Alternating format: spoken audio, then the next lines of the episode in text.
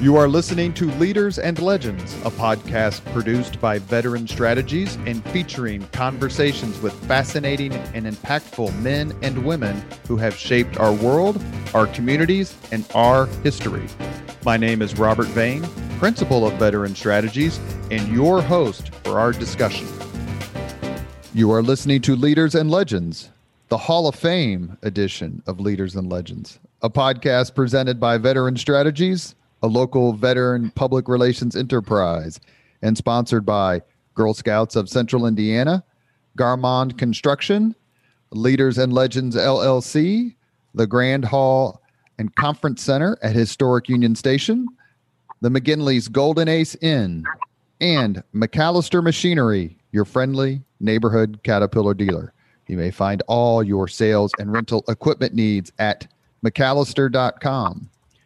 We are pleased to announce our podcast is now a member of the All Indiana Podcast Network in partnership with Wish TV. You can find Leaders and Legends at allindianapodcastnetwork.com. Thinking of starting a podcast or need to host a public meeting? Let Leaders and Legends LLC be your partner as you look for new ways to communicate your message. Please contact Chris Spangle and me at leadersandlegends.net. Thank you for joining us on the Leaders and Legends podcast. Our guests today Hall of Famer Bill Benner and Hall of Famer Robin Miller. I've been looking forward to this podcast for a long time. I've told several people that I was about to record it, and the universal reaction I received was, Oh my. Bill, Robin, thank you very much for coming on. Thanks for having me, Robert. Make sure you got just make sure you got that eight second delay button handy. I should make sure that I mentioned that the the Hall of Fame part of the introduction is because Bill Benner recently was selected into the United States Basketball Writers Association 2021 Hall of Fame class. And recently, Robin Miller was announced as an inductee into the Motorsports Hall of Fame 2021. You both came, I think, if I read this correctly, to the Indianapolis Star at the same time, and you're going into your respective no. Hall of Fames at the same time. Well, no, Bill got Bill was ahead of me. Bill was, I think, Bill started a year before I did. He he was part of the Kitty Corps with Buster Shepard and Jeff Smully, and I that was probably what Billy sixty late sixty seven, early sixty eight. That was it was nineteen sixty eight, Robin. Yeah, because I started. Or, actually, actually, actually, to be accurate, it was the fall of '67. Uh, I had just started yeah. at. I just started class at the what was called the IU Extension, now IUPUI, and I was going uh, going to college during the day and working as a score boy, the Kitty Corps, uh, at night. Yep. And yep. you guys are bo- what what nobody can imagine is, especially because nobody reads the paper anymore, but to think that the Star was put out with five people every night, and that was the ma- maybe, yeah, maybe six on Fridays and Saturdays, but five, four or five mostly, and and we put out we put out five editions a night with that group of people. It's it was it's amazing, and you know, hell, Bill and I learned from the best. Ty McBride, Bob Collins, John Bansch, but it was tough love, and uh, you know, Bill Bill uh, then went to IU, but and I started out as a store boy. So it was the way we made it was, you know, cutting horse wires and being in competition with each other. How many games can we take on Friday night? And it was, but it was healthy competition, and it and it worked out well. So, so, so, Robert, I was there. You know, I was a Center Grove boy. Robin was from Southport, so our we automatically had the South Side going because Southport was the big, fancy suburban school with the with the 77,000 seat gym and in comes in comes this wise guy from Southport, and he's trying to, you know, I'm I'm thinking I'm I'm going to be the hot shot here, and in comes this brash, full of himself uh, guy from Southport named Robin Miller, and uh, Robin's right. We it was a we did have a healthy competition, but we also both realized we had our feet in the door for an incredible career opportunity and it was up to us to bust our butts to, to make the best of it. And uh, through the help of Cy McBride and John Bansch and Bob Collins, who kind of opened the door and uh, really paved the way for us. Uh, before we knew it, we were getting bylines in the paper. We were we were working, busting our butts on those nightly editions, and watching the Morning Miracle come out every morning, know that we knowing that we had a hand in it. It was an absolute incredible, uh, joyous experience. And the other thing is, and Bill tell will back me up on this. I mean, Bill went to college and got a degree. I flunked out of Ball State. I mean, you couldn't be any, you couldn't be any luckier than I was, and I was just at the right place at the right time.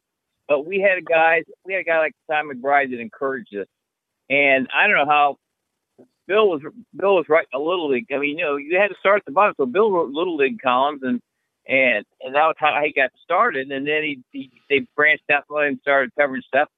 And I I just went out to I love the speedway, so I went out to the speedway and I just started doing features on my. And then I'd come in to do my night shift, but I I'd bring I'd interview a driver and I'd come into the story and you know turn it into them, and and they they pass it around the room and and and burst, bust out laughing. You think we're going to publish this in the Indianapolis Star? Are you serious? Try again. But it was that was exactly what you needed. You needed to have that kind of, you know, I mean, it was mean. Boy, there were some tough guys in there, but it was the best. I mean, Bill took college classes, but we, I think we had one college class together at IUPUI. But I took one journalism class in the, in the two years I was in college, and there was no better education than what we got hands on day in and day out start, and you could not replace that. But but what Robin had, and I, I know you want to get to questions, Robert. no, no, no, Robin, no. Keep going. But Robin, what Robin had, he he when he walked in the door, he already had a PhD in Moxie, and and so, I mean, he would go out and like he said, he'd go to the Speedway. He started writing sidebars on the Indiana Pacers, just kind of on his own. And before before we knew it, he's making road trips with the Pacers, and I'm still writing little league stuff and going, "What the hell happened here?" Uh, did you really? Did you really write stories about little league teams? Oh yeah, oh yeah, yeah. Well, yeah, I mean, but yeah, that was. I mean, that was a pecking order. I mean, you couldn't, you know. I mean, I Bill got to go cover Butler once and Indiana Central and football. And that was a big deal. We covered yeah. Indiana Central and Butler like a major beat. So that was your first step, you know. And then, you know, maybe they'd let you cover a high school game, maybe. But usually, you know, when you're starting out like we did, every Friday and Saturday night was just we took every game in the in, you know we took so many games uh, on the phone and, and, with a summary and a box score. I mean, it, you busted your butt for five straight hours to put that thing out. But again, like Bill said, I mean, you can't. There's no college course that's going to prepare you for being under the gun, under deadline, like we got to experience firsthand. And Robin, was your experience as kind of a, a someone who who didn't go perhaps the traditional route did anyone else in the sports department at the Star at Pulliam's Enterprise Inc. or whatever it was called? Did did they have that same sort of background, or were you the only one who managed to do it that way? Well, Bill could speak to this. Did David Benner? David Benner was kind of like. Did he go all the way through college, Billy? Well, he he he, he went. He started off in Bloomington, so his his route was a little bit more traditional, although David Benner got his he got his foot in the door be, because he dropped out of IU and started as a copy boy, and then worked his way over into the sports department. And uh, again, a pretty miraculous rise. But before we knew it, he was he was covering the Pacers. So, and he's, uh, yeah, I mean, but, he's but your see, younger brother. Yeah, my, my younger brother David. Yeah. See, those opportunities existed then; they don't exist now. You got to have college yeah. you got to got to have a college degree you got to go through an internship program and so we were truly uh, and very fortunately ahead of that uh, of that kind of uh, curve robin did you yeah, we were in the, or get into the hot did robin did you get into sports journalism with the goal of covering motorsports the 500 or did that just kind of happen naturally no i mean I, you know bill probably did the same I was a sports editor in my high school newspaper, and I and I liked I loved sports, and I was a terrible student, and I couldn't concentrate on anything but sports, and you know, so uh, you know, I stu- I stood for Jim Hurtubise when I was 18 at the Speedway before I started working at Star, and I followed him around the Midwest, and I loved racing. But you know, you can't ever, you know, we're, when you're answering the score phones like Bill and I were, like we used to laugh. We used to say, why, why would somebody care if who won the Brown Harvard basketball game? Who cares? well, they were all gamblers, we, but we didn't know. I mean, we had no idea. So I don't know that there was anything. Uh, you know, Bill liked college sports a lot, and so that was kind of. But then before he got the IU basketball beat, he was the Pacer beat writer, and that was probably some of the best experience he's ever going to get. But he always liked, you know, I think probably I'm speaking for him, but basketball was probably his favorite sport to, uh, to write about stuff. And then he got to branch out and do the Olympics and the and Pan Am games and stuff like that, which is probably the best writing he ever did. But I don't think anybody goes into a. Uh, I mean, I, I don't know that we went in. We were just trying to make sure nobody got mad at us and threw us out. And we had, you know, there were times when there was just a couple of us in there because some of the boys went out for dinner and never came back because they got plowed. they were drunk. So Bill and I learned how to lay out the paper probably sooner than we should have too.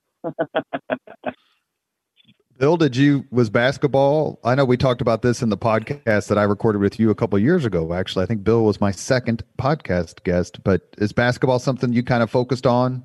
Well, I mean, yeah, because uh, when I finally became full time after I left Bloomington in 1971, spent a short time in the army. Uh, then when I I started off covering high school sports, and certainly high school basketball was was the king then and so I covered high school sports, primarily basketball, for for three years after I got out of IU. And then in 1974, as Market Square Arena opened, uh, Dave Overpeck, who had been the Pacers beat writer, they brought in a hockey game, hockey team, the, the WHA in, in, in Indianapolis Racers. Overpeck loved hockey and wanted to cover hockey. Wayne Gretzky was on that team for a short time. So uh, Overpeck grad, uh, gravitated to the hockey team that opened up the Pacers beat, and somehow uh, they anointed me, and um, and that's where that's kind of really where it all took off uh, for me. But Robin, Robert, Robin, uh, again by the force of his personality, the force of his incredible work ethic, he went and created. Ray Marquette was the motorsports writer for the Star at the time but Robin, just because this incredible work ethic, he go he go cover stories at the speedway during the day, and then come back and, and work the desk or, or the slot at the star that night. Uh, and you know, like he said, he stooged for Jim for uh, Jim Hurtubise. He was a he, he stooged for a guy named Bill Finley, who was an IndyCar builder back in the time. And Robin just made his made his way into that beat, and eventually uh, really took it over and became the premier open wheel motorsports rider uh, of the era, which continues. And explain what well, stooge means. But to, to I gotta stooge. say, that stooge. Well, that you just you did errands and stuff, and and you know you weren't allowed to you weren't allowed to touch the school box. Stooges, you yeah, I had I had to take I had to take Jim's goggles onto his helmet, and I had to help push the car after we got it started, and I had to help back buckle his seat seatbelts, and I I showed him the pit board, and but I wasn't allowed. You know, I he he had to fire me because I ruined the paint job once when he just had Pepsi Frito Lay, and I was free help, and he fired me. So I mean, it was pretty. I mean, it's pretty demoralizing when your hero fires you and you're not getting paid. But uh, the thing about Ray Marquette, Ray got me the job, my job at the Star, and Ray really he didn't like racing anymore. He like he loved IU basketball and football. Ray liked anything that kept him out of the office. Bless his heart. and I don't, you know, you can't blame him. That that was kind of what you you didn't want to be in the office. Then Bill and I didn't care. We loved being in the office, but Ray, I said I'm going to start doing sprint car midget stories and and and, and dirt car stories. So that's what really, you know, I started covering all these races nobody else wanted to mess with. So that just, you know, then finally I started doing a little USAC column every week, and that grew into like a 40 a week column. So there was just, you know, like Bill said, the opportunities we had don't exist anymore. They don't. There are no motor. There's hardly any motorsports writers left in any newspaper in the country. The LA Times got rid of theirs. The Chicago Tribune doesn't have one. The New York Post doesn't have one. The Miami Herald got rid of it. So, you know, it's it, it's it's so hard. I just feel bad for all these kids that come out of journalism school, and you wonder what the hell are they going to do because the newspapers are are dying on the vine and magazines aren't doing very well, and you just you know you just wonder how how do they how are they going to make it. But if you had I, AJ Foyt and I talk all the time, and he's always commiserating about how he was born in the perfect era, and I said I think he probably was. AJ was born in 1935. But the racing he did in the 50s, 60s, and 70s was the greatest era there was. It was also the greatest era for basketball. And I was just thinking about this before we started this thing. This is the weekend, fellas, of the high school. This is the week of the high school basketball tournament. You know what a big deal that used to be in Bill Benner I's life? I mean, you couldn't wait to get the drawings and the pairings to see who was playing who. We covered every game Tuesday, Wednesday, Thursday.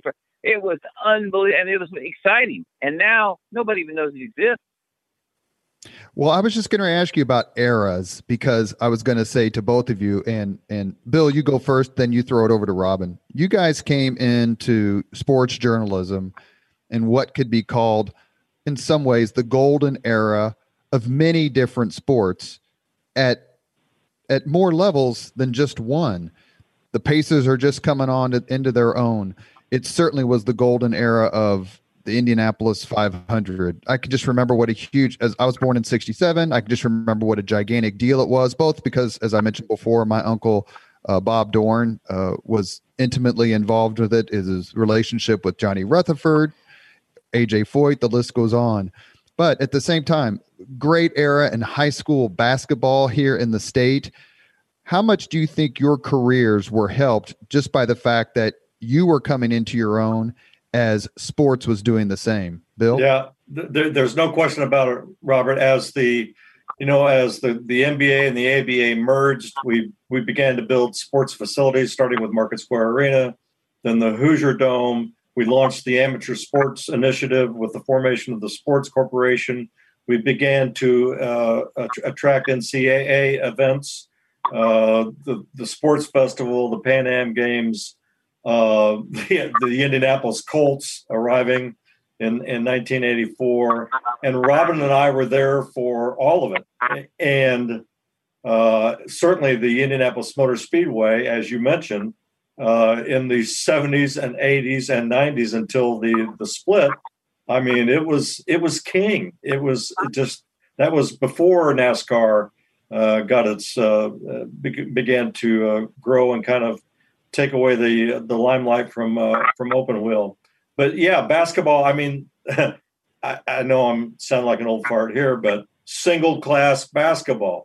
You didn't have Lafayette Jeff playing Marion in the first round of the sectional uh, like we did last night. So uh, yeah, it was absolutely an incredible era, and there's no question that both of us benefited by being there uh, to to write about it all. Robin, uh, we exact we grew up at a perfect time. It was the perfect time to be a kid because uh, all we did was play sports. And Bill got Bill got a good lesson because his big brother Larry took it to him on the basketball court. So then Bill took it to David on the basketball court. They just passed down who was going to abuse the other. But to get a ticket to the Southport sectional, and Center Grove played the Southport sectional, we had like 20 teams or some unbelievable number just to get a ticket to the Southport sectional was hard to do, even for a, an afternoon session. And it was, you know, we had Louie Dampier and Billy Keller and the Deals. And stuff. I mean, we had all these amazing players. McGinnis and, Downing, McGinnis Downing. Yeah, but, but I mean, just it was so hard to uh, imagine. I mean, high school basketball was as big a deal as any Purdue or IU basketball game back then, um, probably bigger. And the way we covered it the Star and the News and the Times, because we had competition, it was just it was the best. And then, uh, you know, race driver, an Indy 500 driver was a was a everybody knew who he was because Indy was king, like Bill said. And the Pacers, I mean, the ABA was the first. The ABA Pacers were the first team that captured the city's heart. I mean, they you know, the Coliseum and the Pacers and the red, white, and blue ball and Roger and Mel and Freddie and Neto.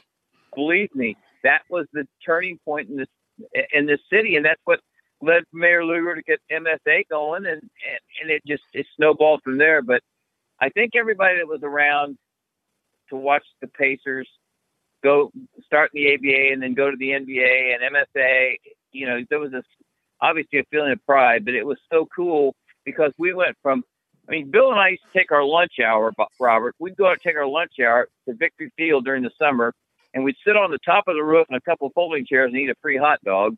And it was the most laid, but you know, we did. This is the early '70s.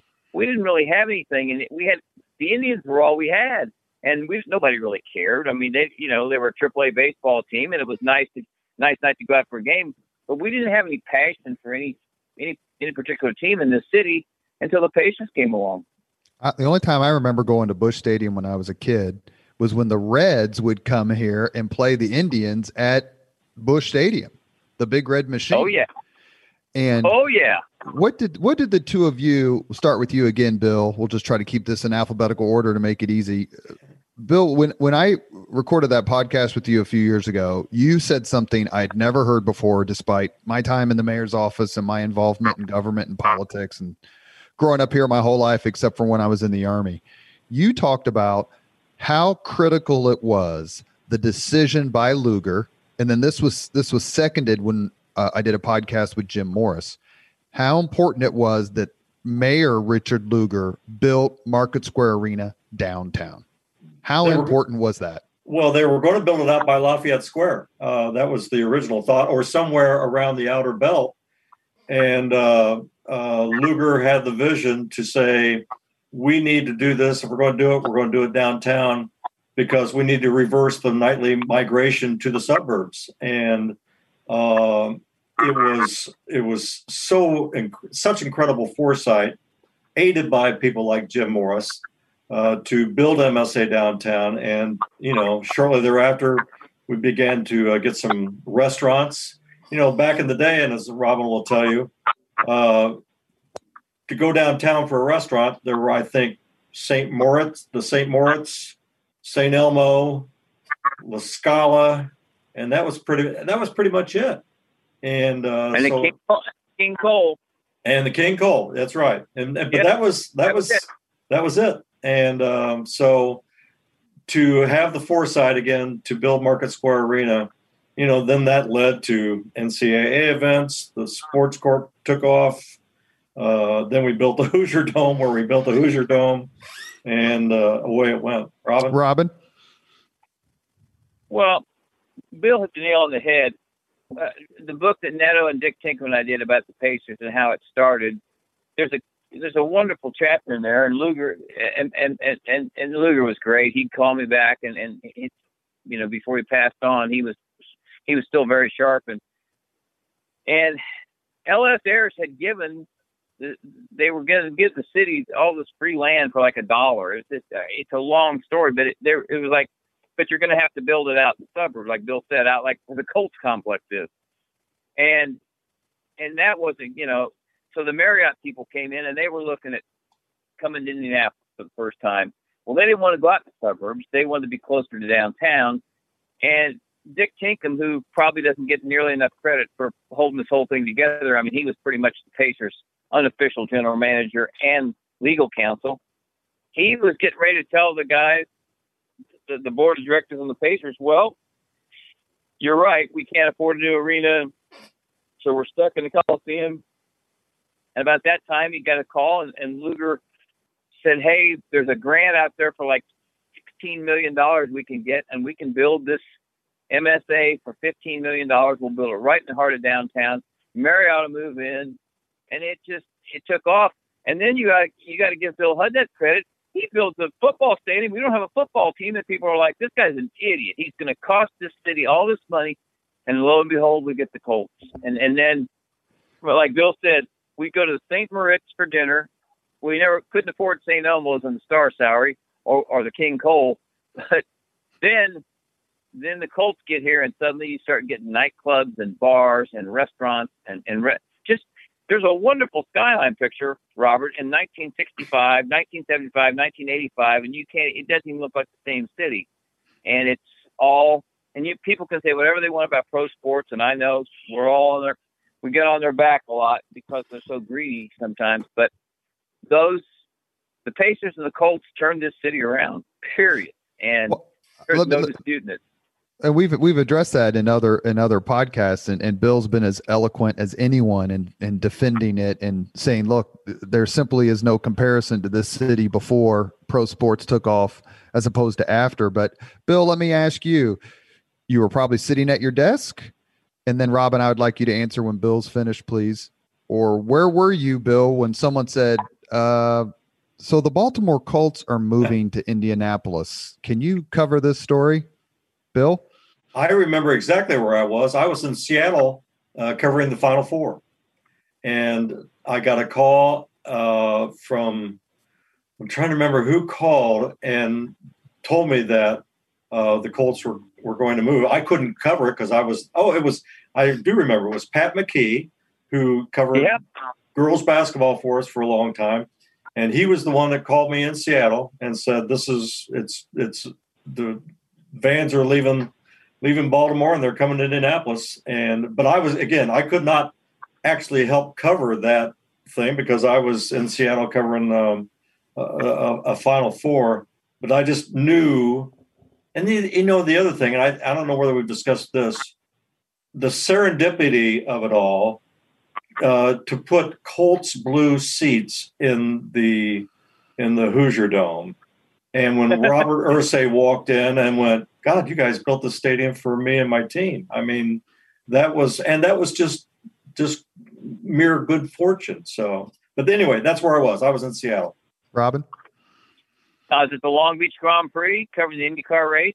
And, uh, I can't, I don't know, I'm not even sure I got a call. I just remember, uh, maybe hearing about it and then calling John Bansch and or Bob Collins is just saying, "Is it true?" And they're like, "Yeah, it's, it's going to happen." And and then and then John was that was uh, he loved pro football, and so he didn't want he got he he didn't want to be he got he didn't want to be the assistant sports editor anymore or a comment. He just wanted to be a pro football writer, and that's what he became for the next twenty years. But it was Pat McKee did most of the all the stories early on. He was the one guy that was there that that wrote all the stories, and Pat was you know he covered uh, high school sports, but uh, I'm not sure.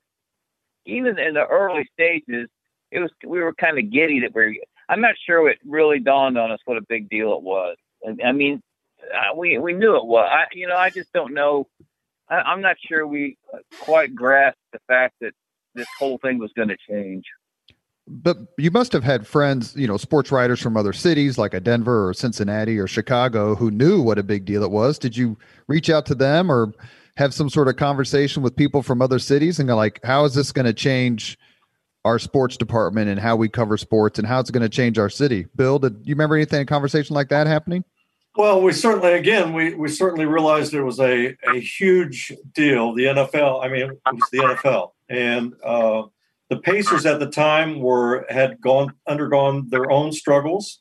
Uh, we had nearly lost the Pacers, and in fact, uh, and I this is a again, another one of those incredibly good fortunes that had the Simon brothers not stepped in to rescue the Pacers because they were going to go to California, most likely uh, somewhere in, near LA or, or Sacramento. But had the Simon brothers not stepped in to save the Pacers and kept them viable, then I don't think there's any way we get the Indianapolis Colts. So the construction of Market Square Arena to save the to get the Pacers from downtown from the Coliseum to downtown, the move for the Simons to save the Pacers, and then the again the incredible foresight to build a, build a football stadium without a team to play in it, leading to the arrival of the Colts. I mean, we all certainly recognize that our sports world in Indianapolis had changed forever.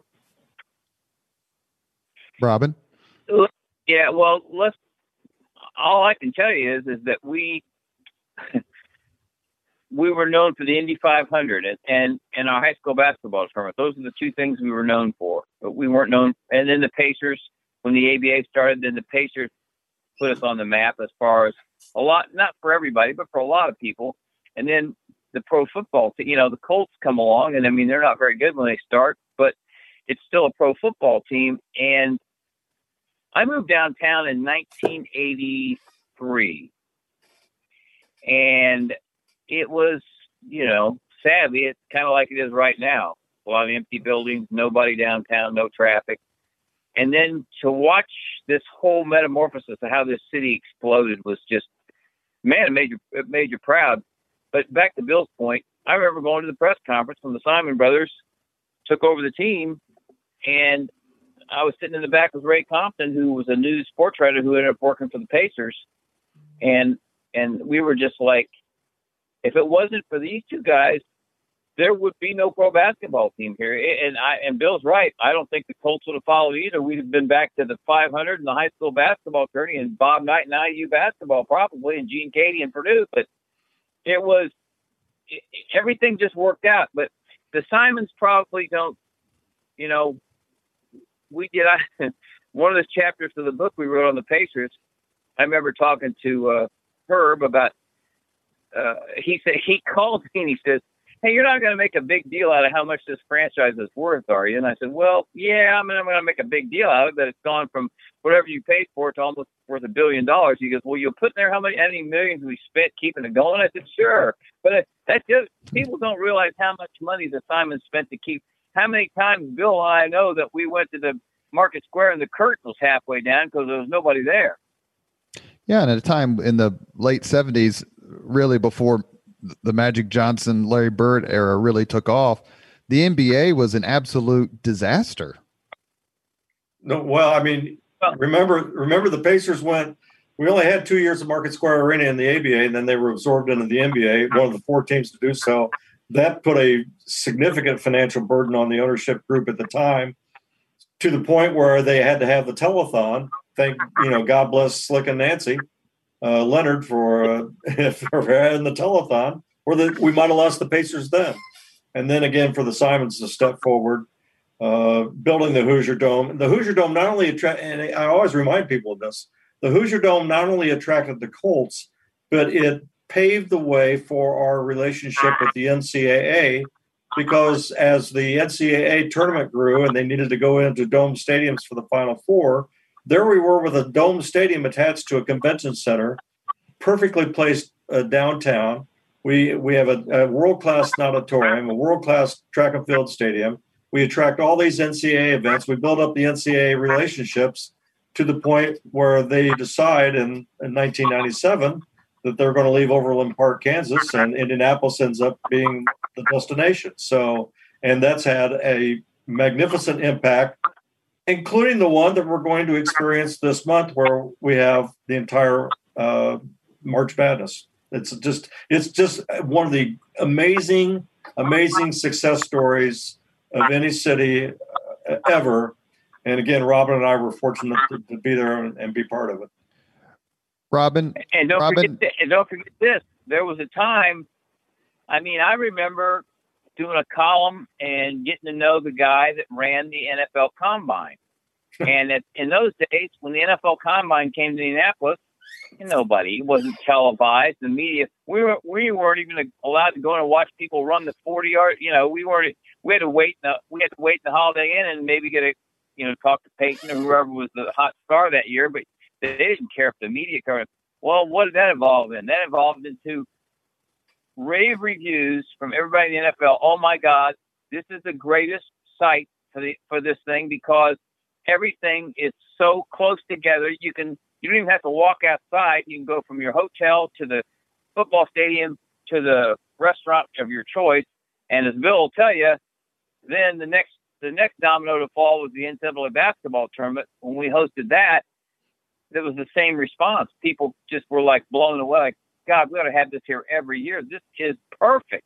So, I mean, there were a lot of people that were responsible for it, and a lot of people deserve the credit. But it, uh, it's just, uh, it's amazing to think what we were in 1968 and what and what we evolved through the next 30 years. It's it's a phenomenal story. Robin, if I would have told you on the night of the Pacers telethon, and I've already asked this question of Bill, so I'm going to ask you. If I had told you on the night of the Pacers telethon that in February 2012, the city of Indianapolis would completely redefine what it meant to be a Super Bowl host city, you would have said? Well, I would have, pro- I would have probably said you know, I mean, nobody's going to bring a football team here. I never thought anybody would bring a football team or a baseball team here because of the pressure from the other big cities like St. Louis and Chicago and Cleveland. and Everybody that didn't want, you know, and and when we had our hockey team and we had Wayne Gretzky for a few for a couple months, you know, could we have become a big time hockey city? Well, if we keep Wayne Gretzky, I'm pretty sure we would have been. But you know, I think we kind of had it was kind of a knock. Eh, Indianapolis is still AAA city. You know, the ABA, they're you know they're okay. They get by in the NBA, but I'm not sure what. And then the Super Bowl was just another feather in the cap of, of the city because it was so well run and it was so organized. And it was, I mean, these people love the fact that they don't have to go they can walk everywhere. And obviously, we had great weather that year, the Super Bowl, but people can walk everywhere to whether to, to get to the events and then and the NFL experience they had for all the kids and stuff. I mean, it was uh, it, it was something that I don't think anybody can envision. You are listening to Leaders and Legends, a podcast presented by Veteran Strategies, a local veteran public relations enterprise, and sponsored by Girl Scouts of Central Indiana, Garmong Construction, Leaders and Legends LLC, the Grand Hall and Conference Center at Historic Union Station, the McGinley's Golden Ace Inn, and MacAllister Machinery, your friendly neighborhood Caterpillar dealer. Our guests are Hall of Famer Robin Miller and I guess two time Hall of Famer Bill Benner. Uh, Robin, let me ask you a question. I've wanted you ask this question since you agreed to come on the podcast. So, who has the worst temper, Bob Knight or AJ Foyt? Well, uh, you know, I mean, it, it probably Bob Knight. I mean, Bill was closer to Bob. He didn't want to be. Bill was closer to Bob Knight than I was. I mean, he despised me but I always made it a point to ask him one question every press conference just so he'd have to look at me. But I don't. But you got to remember, Bob Knight was he was you know he was dominating 18 year old kids and they were scared to death and you know you hear all the stories now. I mean everybody you know when he came back to Assembly Hall and all the guys that showed up. I mean they all kind of appreciated him. Foyt was you know AJ was fine if you just you know, people would go up to him after the engine broke or the car blew up or something happened and, and, and stick a mic.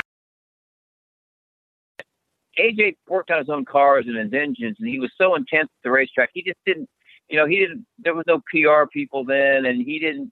He, he was there to race and to win, so he was pretty. I mean, he, he was. But I always got along with him because I always waited half hour or forty five minutes before I'd go find him after something good or bad happened, and you know, he was always good about calling me back. And I think it's because I raced myself and I worked on the IndyCar teams and he knew how, how, how entrenched I was into racing. But I think Knight, Bill can answer this better than I can, but Knight had a circle of writers that he kind of, you know, that he kind of would feed stuff to and that were on his, and I think they probably stayed that way uh, most of the time. But, uh, you know, he was friendly to Bill for a while, and then it, it friendly to John Bansch for a while, and then he'd turn on him for no reason whatsoever. It's just he. Lou Henson said it best. He was the consummate bully, and he wanted to bully. And, and the guy was a great basketball coach. There's no doubt about it. I mean, he, he, there's no arguing with any. There's no, there's no statement that he can, he's one of the great basketball coaches of all time. But uh, he was a basketball coach. He wasn't a general. He didn't win a war. You know, we were playing these are kids playing basketball. And I think some of the things he did to people, whether it was Neil Reed or whoever it was, you know, I mean, to me, it was uncalled for. And the fact that, you know, to show how tough you were, you had to act like that with these kids. I don't know. It, maybe, maybe, uh, maybe it's a toss up to see who had the toughest temper. When, in AJ in his heyday in the 70s, when he was winning all these races and stuff, I mean, he he he can fly off the handle pretty quick, but shit, he's he's such a pussycat now. The last all these people have come along the last twenty years. God, AJ, what a great guy. I mean, he, he's a, he's a, he's the nicest he's the nicest guy. Well, he is, and, and he's really.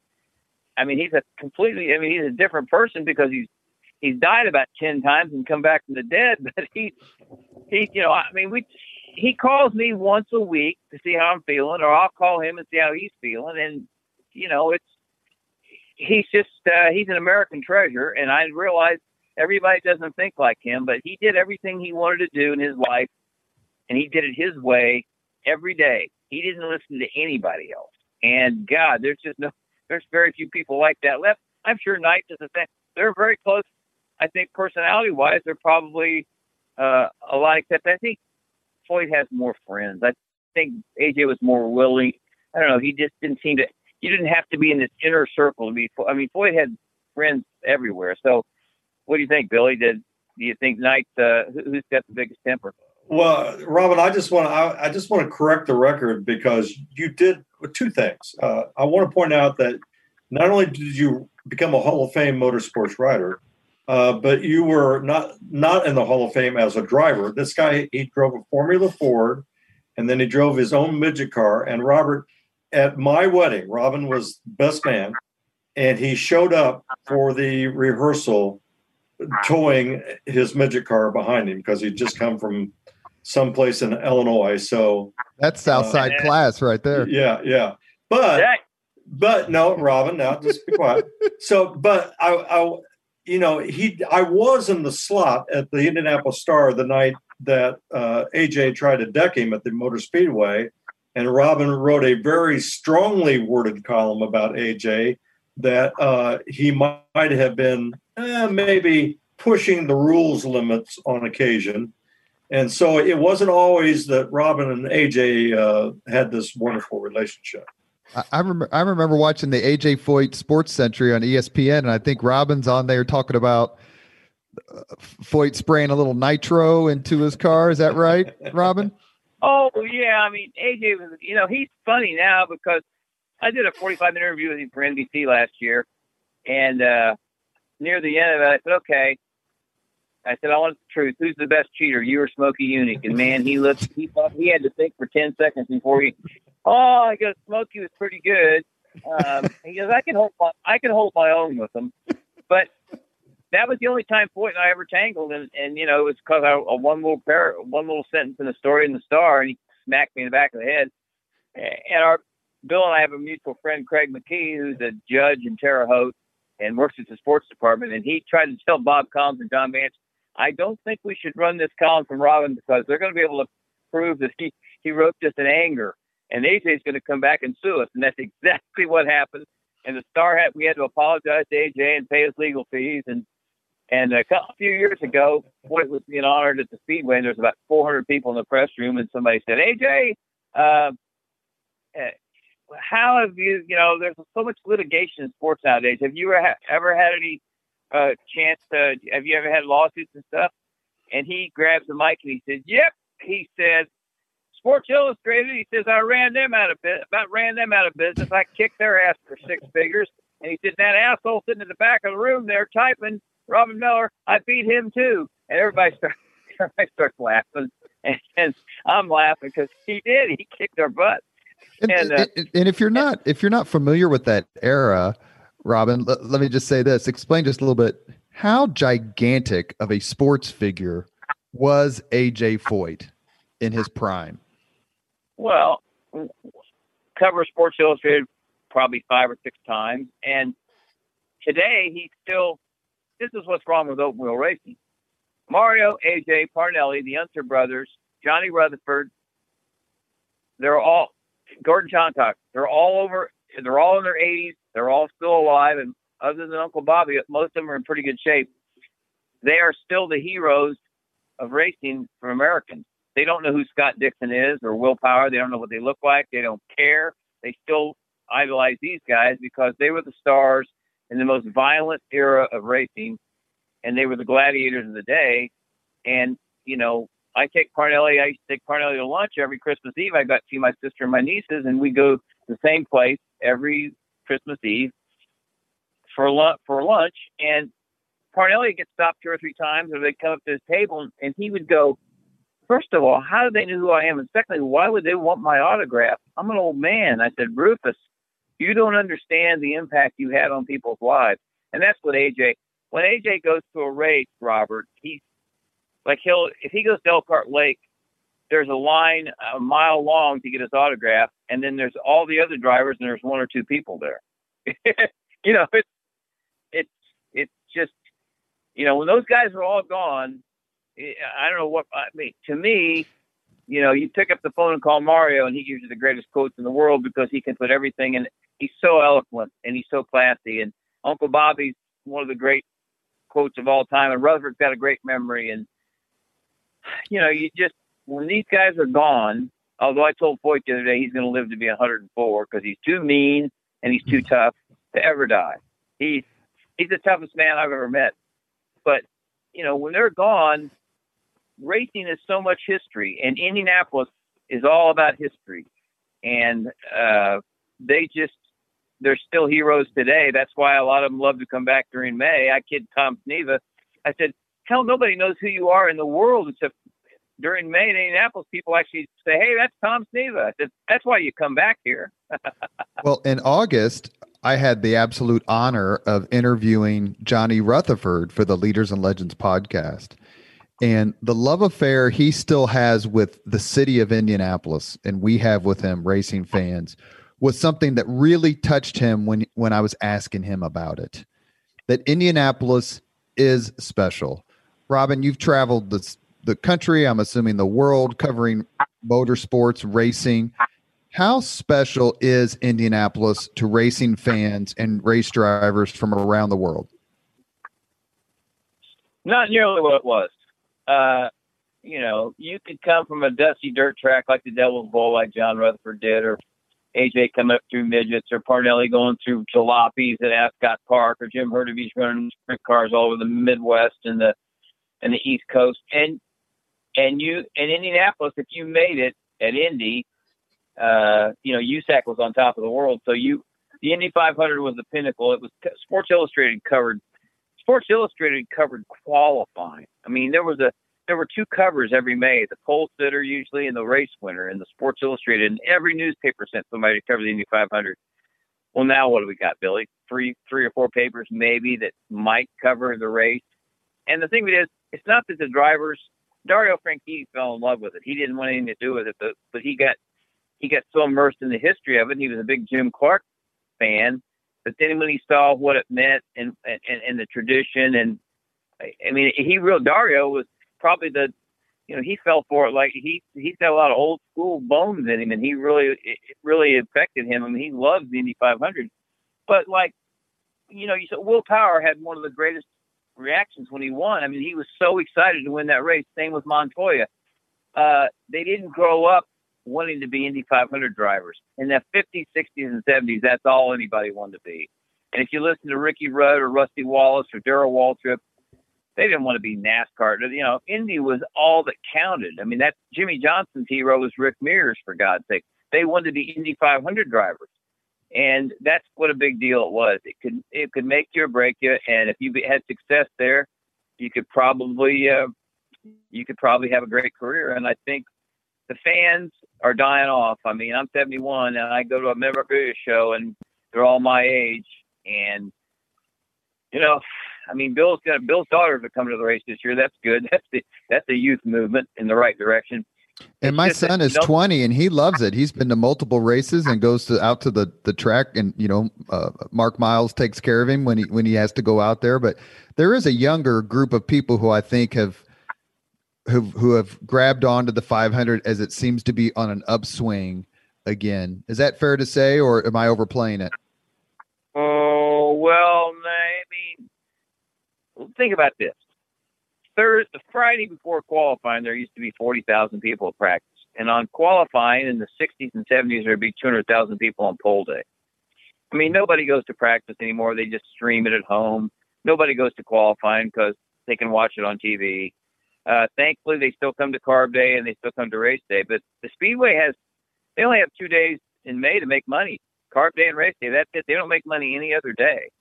So it's not nearly what it used to be. And that we don't have every TV station doing a nightly special. And we don't have three newspapers doing special sections. And we don't have, there's just not that interest anymore. And, you know, kids nowadays, they like e racing, like they like the, or they like, uh, you know, they they love to have that kind of uh, they get to race on their computer like they're racing a car. Well, that's cool, but that's not racing. I mean, what's what's that? What's the danger element? You're going to spill your coke on your computer? I don't know. I mean, I, don't get it. I, I understand. I do not get that, but that's just the way it is, and I'm I'm I'm happy that uh, I'm happy I made it to 71, and I'm really happy that I grew up when I did. Bill, you got to cover so many great events. It's Olympics, it's Final Four, Super Bowls, the list goes on and on.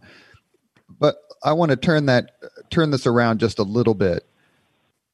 When I've I don't know how many times we've had lunch, dozens and dozens, and other conversations, the look on your face of I think look, real sadness when you mention the institution of class basketball.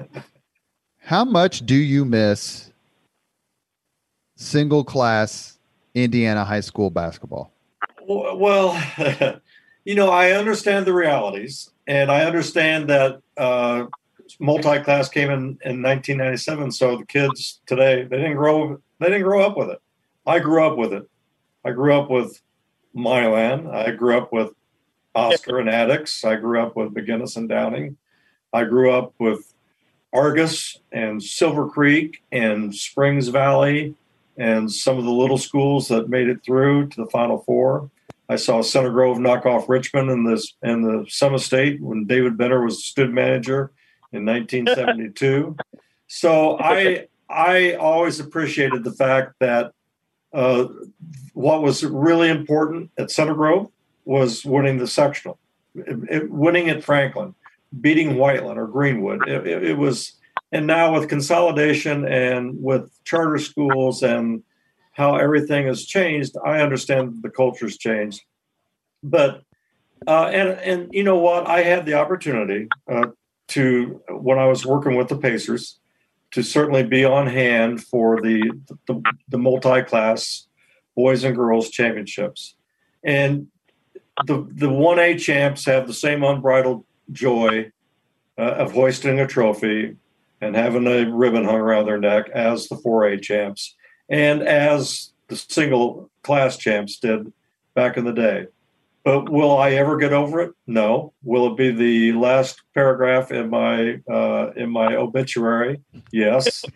Uh, so we should so, say that we should say that Bill Benner ends almost every single one of his Facebook posts with "Get off my lawn." That's right. That's right. So, but I, I, appreciate again. I appreciate that you know the world has changed, and uh, uh, like Robin talks about, you know, the media and uh, it's just a different world. So, Robin, which was a worse decision, class basketball or the IRL CART split?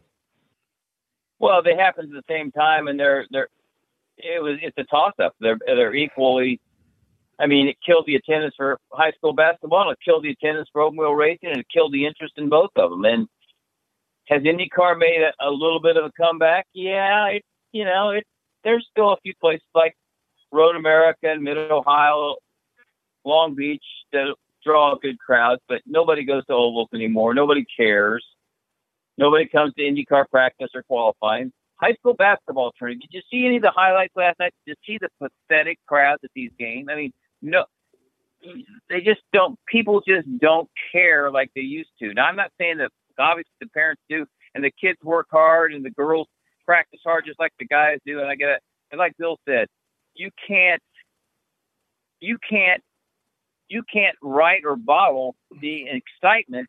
If Center Grove won a game in the Southport sectional against somebody that was a ranked team or some big school that they weren't supposed to be on the same floor with, that was like winning the sectional. Just for so many teams. I mean, you know, Southport was expected to do well. How we had 4,000 students, and, and that was our gym, but all those little schools, the Franklin Centrals and places like that, and the Trand and all these, it was their whole. I mean, that's what you live for. You live for the high school, the, the county tourney and the city tourney and and the sectionals. That was the biggest deal there was, and I'm so glad that I got to see Ron Bonham and Jimmy Rayl and Louie Dampier and George and Steve and and Steve Alford and performance he put. I think Bill covered that game when he, he played for when he, he lit up Broad Ripple, and Bill and I were lectured by the Broad Ripple coach about what we did or didn't know about basketball. I remember that, but it was just it was a kind of time. It couldn't have been the worst. The timing couldn't have been worse. I mean, let's kill the high school basketball tourney at the same time we do the Indy 500 and Wheel race. Great ideas, fellows. You know, and you know, it's just uh, I lost I lost all my jobs because I refused to get off Tony George's butt. And you know, ten or fifteen years later, everybody said, "Well, you were right." No kidding. Well, it didn't take any genius to tell you that I was right. But the thing that's sad is, is that Tony really loves Indianapolis Motor Speedway and Indy 500. He didn't do it to kill it. He just didn't have very good advice. That's my. That's saddest part. You're listening to the Leaders and Legends podcast with Hall of Famers Bill Benner and Robin Miller. Uh, Bill, Robin mentioned a few minutes ago about your your relationship with Coach Knight. Uh, you had a recent article uh, that discussed your induction to the Basketball Writers Hall of Fame, and you talk about what a great coach Knight was. If you could choose, given your incredible knowledge and love of college basketball history, if you could choose one coach to coach your team would you choose Knight, or would you choose someone else? No, I, I would I would choose Knight. Um, I, I would the the, per, the all time example of Bob Knight. Well, there are several of them. Uh, 84 uh, uh, and, and, beating the Jordan team in North Carolina with the incredible talent they had. Uh, but the 87 Final Four when they when when they beat UNLV on on on Saturday and they came back and beat Syracuse on for the championship. Uh, Indiana I, God bless Steve Alford and, and Daryl Thomas and Keith Smart and all those guys, but they didn't belong on the floor with UNLV. And Indiana went out. Indiana went out and beat them at their own game. Uh, they they picked up the tempo, and they absolutely they just they didn't belong there, and they just kicked kicked their butt. I saw Indiana beat Maryland at Dayton, Ohio, in the first round. It was another example. This was, I think, eighty one on the route to the championship. It was. They had they had no they had no business being on the floor with that team, and they beat them by thirty. Uh, so they had Buck Williams and um, Albert King. That's right. Yeah. Uh, so I've always said if I had to choose one coach to win get win one game, especially if they had lesser talent, it would have been Bob Knight. He was a genius. Robin, let me ask you another question. Uh, it was several years ago at the end of the 20th century where AJ Foyt and Mario Andretti were named co-drivers of the century. If you had to choose one driver to win a race on an oval, let's not just say Indianapolis 500, but a race on an oval, whom would you choose? I choose AJ on the ovals and Mario on the road course because they're they're coupled. They're one and one A. But let me give you a little background. When the Associated Press named them the co-drivers of the century, course, I had to write a story about it. I called Mario up and he said, "Well," he goes, "It's uh, what can I say?" He said, "It's it's an honor to be named in the same breath with AJ Foyt, and he was the yardstick when I started racing, and he still is. And I, uh, you know, to, if you want to, if you if you finished a race and he was behind you, then you realize that you had accomplished something really special. So I called Foyt up, and of course, what he said was, well, bullshit. He said, let's have a runoff. There ain't no ties.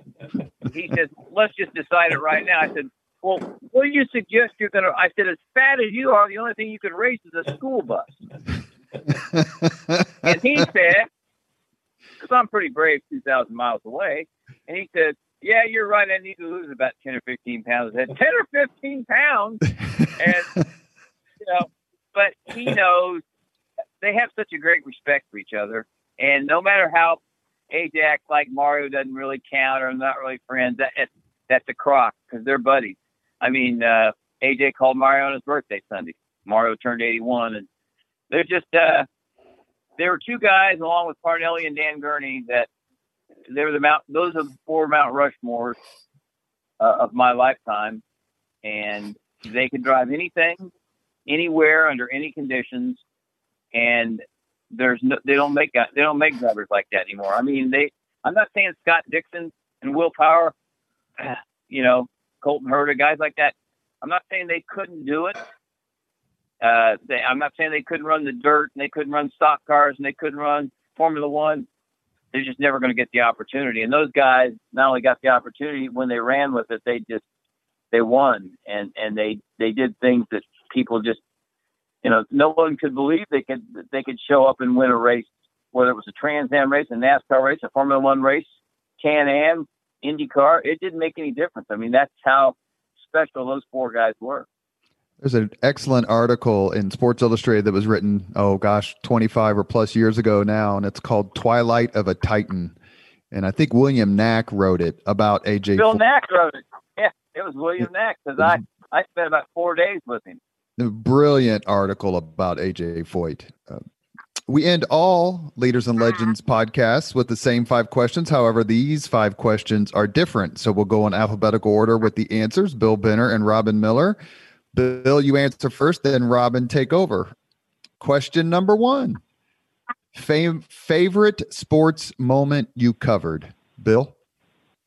Oh, jeez. Um, We're starting off easy. Uh, wow. Eight point and eight point nine seconds. Reggie Miller, Madison Square Garden. Robin? Yeah, yeah. that that that I got mine's a tie. Uh, No ties. Brown, Roger Brown scoring 53 points in the Anaheim Convention Center with uh, when the Pacers. Uh, I think it was the next. I'm not sure it was. The, I don't think it was the title game. It was the game before they won their first title. Uh, and and Bill Sharp. I think Jerry West might have been there. Bill Sharman was the coach, and I think after the game, Jerry West said uh, that's one of the greatest performances I've ever seen. And of course, the 1982 Indy 500 with Johncock and Mears, the most exciting Indy 500 ever.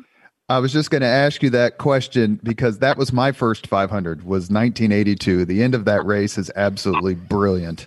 Uh, second question, Bill, if you could witness any sporting event in history, which would you choose? Ali Frazier.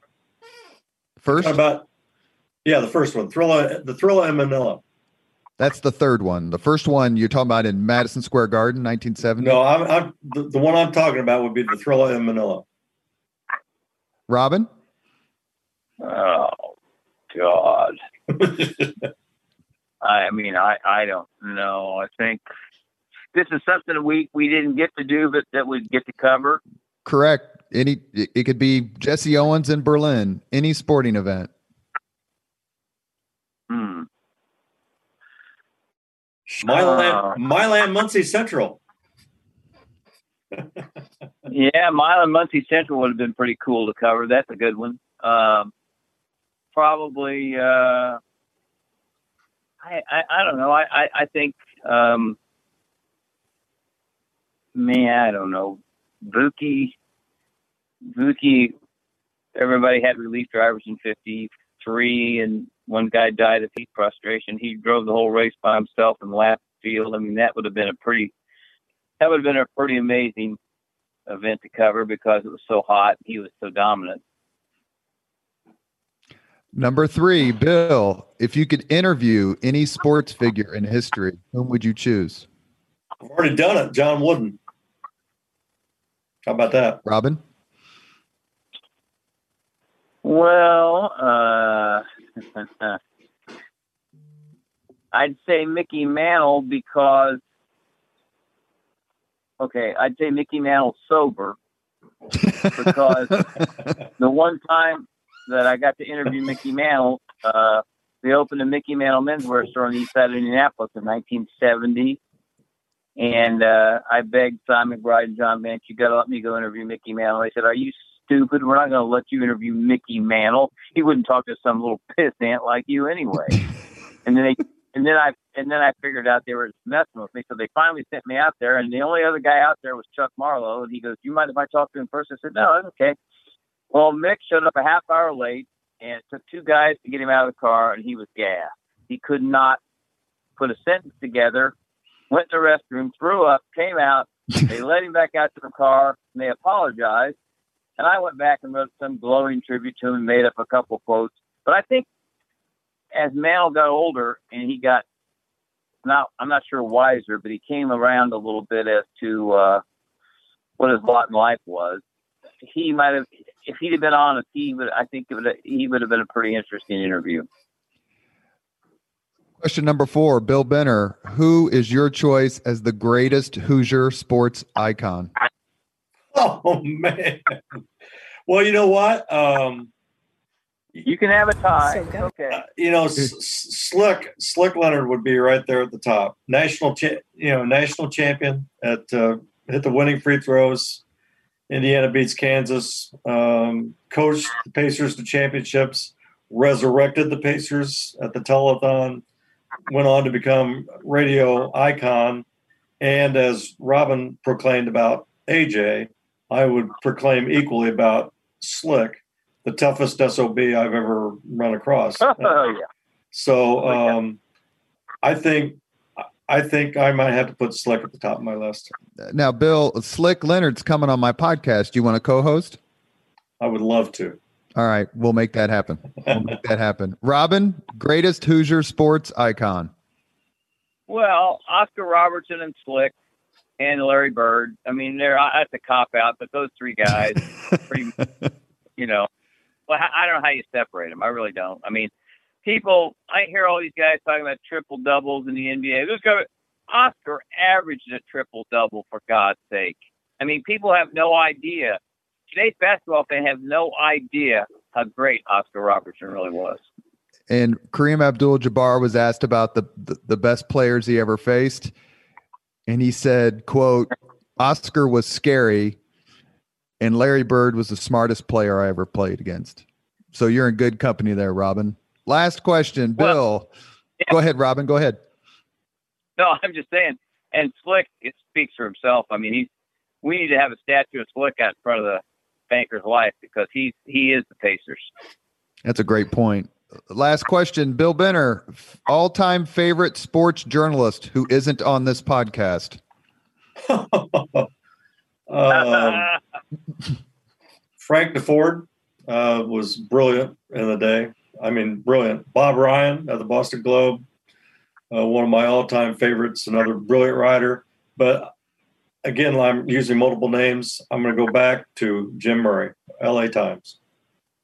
Robin, hands down, Jim Murray.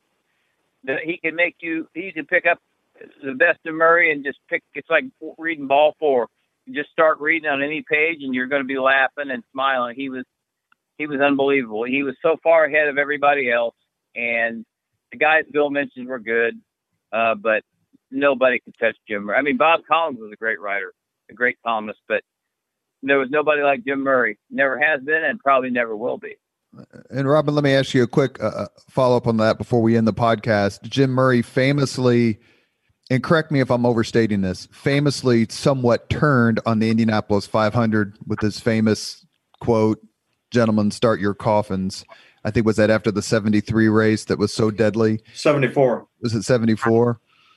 No, 64. Sachs oh, 64, 64. Sachs MacDonald, 64. Why did he turn on the 500? Did you ever have a chance to talk to him about it? Well, he he he didn't really turn on it. He just that was just his I mean, everybody came down on him. He Jim loved IndyCar racing. He came back every year. He, he married an Indianapolis girl, uh, Linda Ahern, and uh, he, he went to Long Beach every year. I mean, that was a bad rap. He never he loved IndyCar racing and became really good friends with Mario and the Unsers. AJ even liked him, and it was just, you know, uh, that was just it was a line that he used for a deadly race that killed two drivers, and no one had seen that you know, the race had never been stopped for an accident before, so he was just responding to what he'd seen. But he didn't have anything against racing, and and he he really liked Indy 500. I, I remember when he came back in '96, and he hadn't been to the race in a few years, and he walks around Gasoline Alley, goes, you know, he couldn't see, goes down, sits in the press room, gets his little typewriter out, starts typing, comes the star room, he says, "Would you come down and, and read what I wrote?" And I said, "Yeah, you gonna."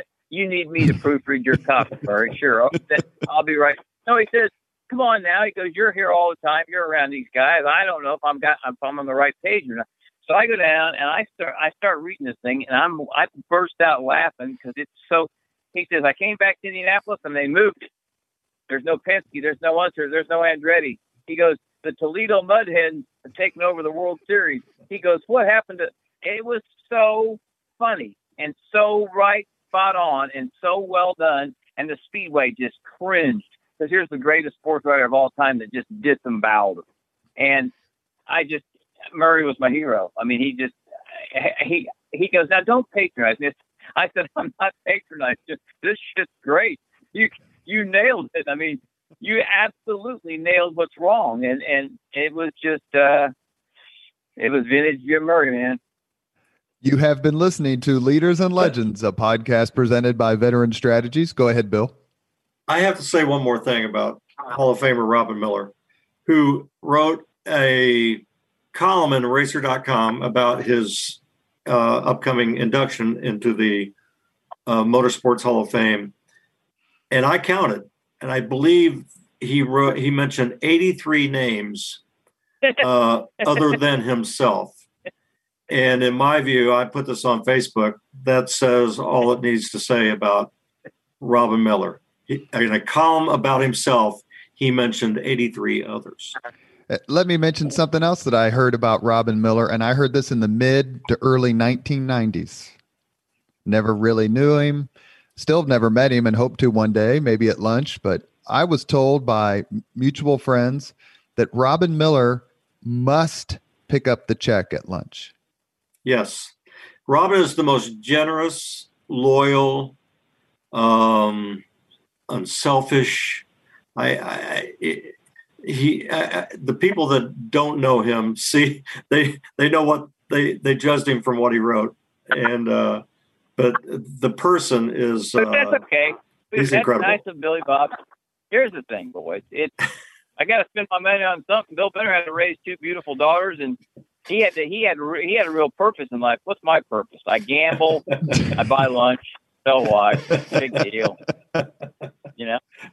Ah, You have been listening to Leaders and Legends, a podcast presented by Veteran Strategies, a local veteran public relations enterprise, and sponsored by Girl Scouts of Central Indiana, Garmong Construction, Leaders and Legends LLC, the Grand Hall and Conference Center at Historic Union Station, the McGinley's Golden Ace Inn, and MacAllister Machinery, your friendly neighborhood Caterpillar dealer. Our guests have been Hall of Famers and damn good friends, Bill Benner and Robin Miller. Thank you both very much for coming on the podcast. My pleasure. Thank good you. stuff. Well, I had a lot of fun, but you got you know you got more sponsors than Roger Penske. You might have to get into a different business. I'm happy if Mr. Penske wants to be a sponsor. And hey, Robin, if you can get AJ Yeah, hell- Foyt on, the, if you can get AJ Foyt on the podcast, you know, I'll I'll I'll let you buy me lunch. He might be he might be stealing one of your sponsors. He hears how many you got. All right. Always, always fun talking sports with Billy Bob and you. Thanks again, Robert. Take care. Thank you very much for listening to Leaders and Legends, brought to you by Veteran Strategies Incorporated. If you want to contact us about this program or our menu of public relations services, please send us an email at robert at veteranstrategies.com. That's robert at veteranstrategies.com.